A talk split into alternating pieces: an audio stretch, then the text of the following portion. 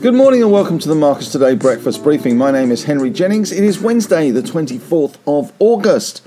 And as usual, with all the information contained in this briefing, it is general advice only. So please do your own research, contact your own financial advisor regarding any of the thoughts, ideas, or insights in this briefing. And if you need to, of course, you can always pause the slides here and read the disclaimer in full. And if you're listening to a, this on a podcast, wherever you are in this wonderful world of ours, you can always head on over to marcustoday.com.au and read the disclaimer there in full. And of course, sign up for a free trial there as well if you're not yet a member and you're listening to this for free.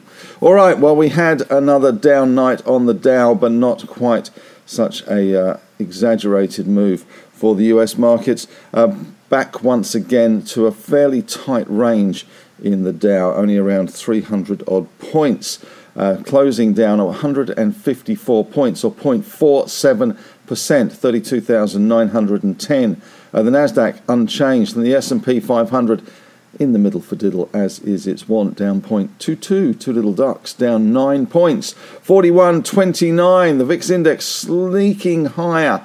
1.3% higher to 24. SPI futures showing a gain of 15, but given that we've fallen over 150 points in the last couple of days. Hardly a surprise that we're seeing a bit of a gain there overnight. So uh, we'll wait and see whether that uh, continues to push through today. But looking at commodities uh, in terms of Brent crude, a bit of a blip up in the oil price after Saudi Arabia said that uh, they may be easing back on production. Uh, I think they get the feeling that $100 oil is where they want it to be, not $90 oil. So up $3.74 or 3.88% to $100.22. WTI 93.74 up $3.51, 3.89%. US gold had a good night last night, up 0.73%, $12.80, 1761.20. Iron ore up 55 cents. Had a better day in uh, Asian trade yesterday as well, up 0.53%, 104.92, and the Aussie dollar 69.25. In other commodities, last night we saw copper up 0.8, nickel having a nasty night, down 2.73, but that can be quite volatile. Aluminium up 1.1, zinc down 0.4, lead down 0.6, tin down 0.3%. But that didn't stop the miners, which were looking pretty good last night in international trade. BHP ADRs were up 2.6%, Rio up 3.7%. Looking across to some of the other ones, we had Freeport up 6.5, Alcoa up 5.6%. Good results from them.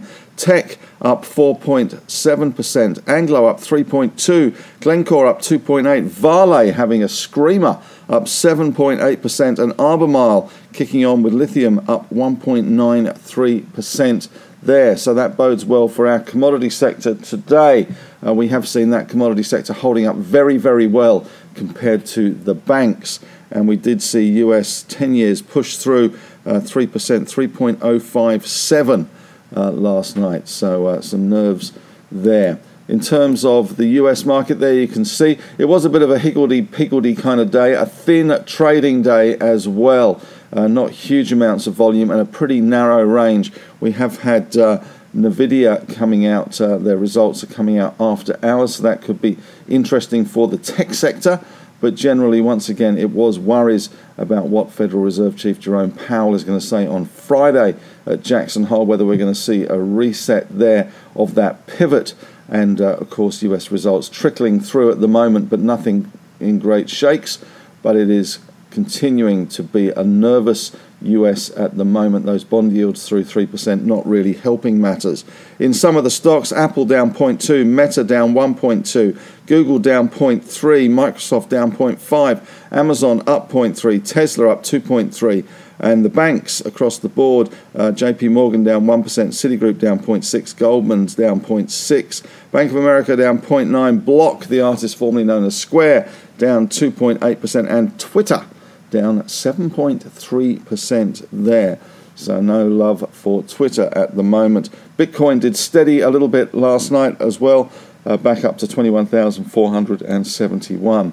As far as major stories go, um, Europe has curtailed nearly 40% of fertilizer production capacity on higher energy costs.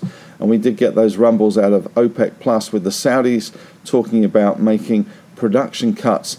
And OPEC Plus may make more production cuts, cuts should Iranian oil return to the market.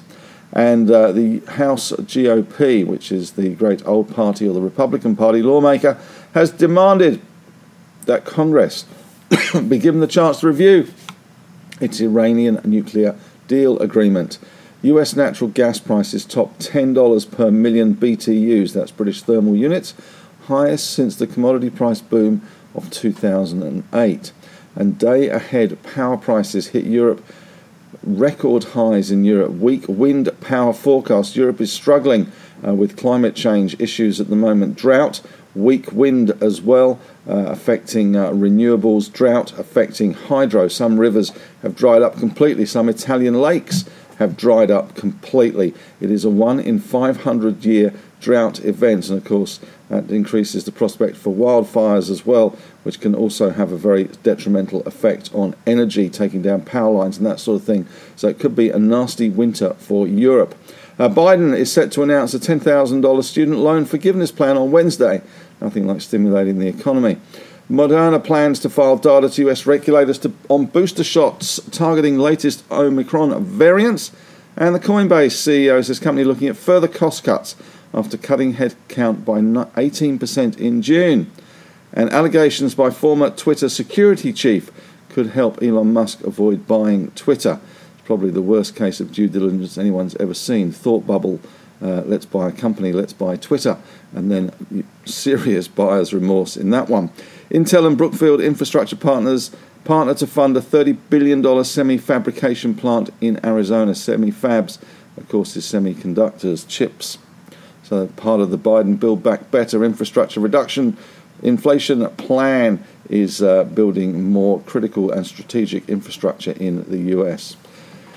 What to expect today? Well, our market was showing up 15. We did have some pretty lousy couple of days to kick off the week. Results, of course, will be in focus, but we're down 150 points in two days, so you would expect to see a little bit of a bounce today. Commodity stocks uh, have been holding the line and have been doing relatively well, especially BHP, which has been holding up very well. Of course, remember they are ex dividend next week, $2.47, 1st of September. So that is possibly one reason why BHP have held up remarkably well as people still very attracted to that big dividend. Of course, it is a big yield, fully franked as well. So that is helping the market, but certainly some of the uh, resource stocks overseas last night and BHP and ADRs point to a pretty robust resource sector still. Uh, although we have seen weakness in banks and industrials, but it will be about results again today and broker reactions. Certainly seeing some downgrades coming through for some of the uh, companies that reported yesterday. Not seeing too many upgrades, to be quite honest. Reporting today, we've got the likes of uh, Airtasker, APA Pipelines, Coles, uh, Domino's, which has come out already. Uh, ELO, the Electric Light Orchestra, Jeff Lynne, uh, they're reporting today. They are also out already. Uh, we've got uh, Iluka out already, Tabcorp out already, and Worley, WiseTech, Universal Stores, PolyNovo. The market says Zip. I say no. I think that Zip is out tomorrow, uh, but we'll see. Uh, in other news, we've got the RBA Jonathan Kearns speaking today and private sector business activity in the US contracted for a second straight month in August. Over in Europe, which is struggling with these massively increased power prices, and last night uh, I saw on CNBC there is one house, I think it's Citi, that is predicting UK inflation to go to 18% next year. Bear in mind, interest rates in the UK are 1.75%, that's the official Bank of England rate. 18%. There is another broking house invest, investment bank or economic uh, advisor saying that maybe we would see 7% interest rates in the UK to counter that inflation, which would absolutely decimate the housing market. So, uh, oncoming uh, or incoming PM Liz Truss has got her work cut out. Of course, tax cuts will probably be the answer there. So, Stoxx 50 up 0.2, FTSE down 0.6, DAX down 0.3, and CAC down 0.3. So, not too much uh, pessimism in Europe despite the high energy prices. Uh, but uh, certainly it's not looking too good. 10 year yields in the US 3.04. Australia has been creeping up now 3.57%. Germany 1.31%. Interestingly, Italy is nearing 5%, 4.86% for their 10 year yields. That's one of the reasons why the ECB has been slow to react. Remember, inflation in the European Union is approaching 10% uh, across the 27 nations, but the ECB has been very aggressive and has moved interest rates to zero to counter that. And part of the reason for that is that the weaker southern Mediterranean states like Italy, uh, with 4.86% 10 year yields, is showing the divergence between the strength of Germany and France and the weakness of places like Italy. In results today, ELO, Jeff Lynne's mob, has annualized recurring revenue of 108.2 million for the 2022 financial year, which is up 29%. Domino's will buy the local Domino's equivalents in Malaysia, Singapore, and Cambodia for $214 million. Good to see Domino's expanding with their stuffed crust option in Asia. And uh, the results out today look a little bit underwhelming. The stock has been on the nose.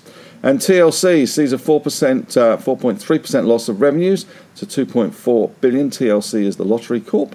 And Iluka has doubled their dividend and their NPAT of 369 million. And Seven Group out as well very early, 14.4% increase in NPAT to 577.3.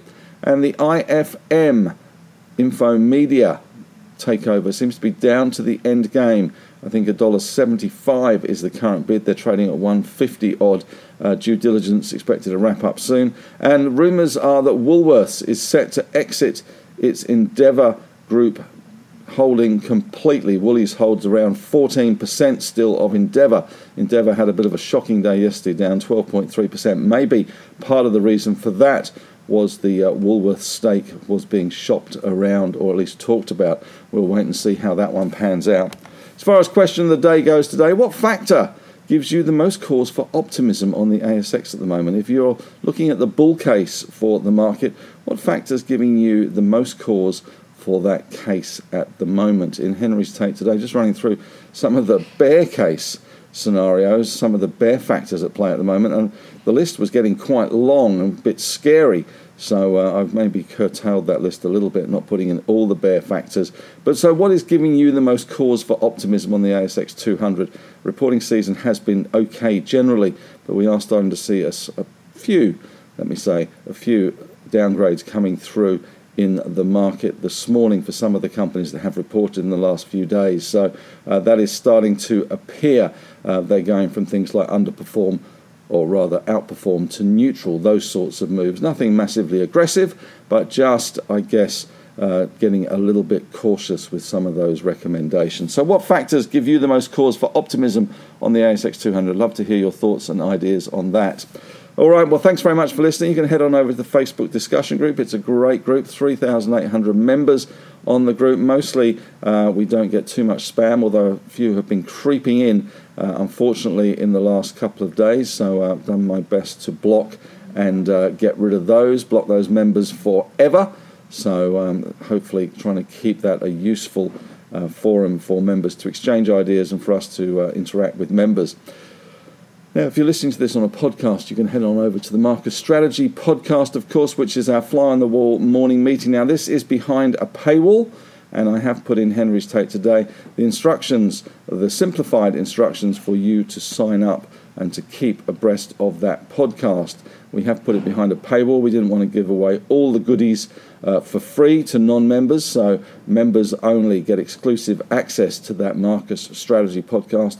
And Marcus is back on deck today. So, uh, sure to be an interesting podcast today. So, I'd urge you to follow the instructions and uh, make sure that you uh, bookmark that podcast. If you're listening on a podcast and you want to hear more on the Couch podcast, that is free, as is the end of day, as is the breakfast briefing. And recently I sat down with Dr. Leslee Chong from Imugene, IMU, and chatted all things oncology, all things Italian, and all things art history as well. So, a really interesting and wide ranging chat with Leslee, who's a delightful lady.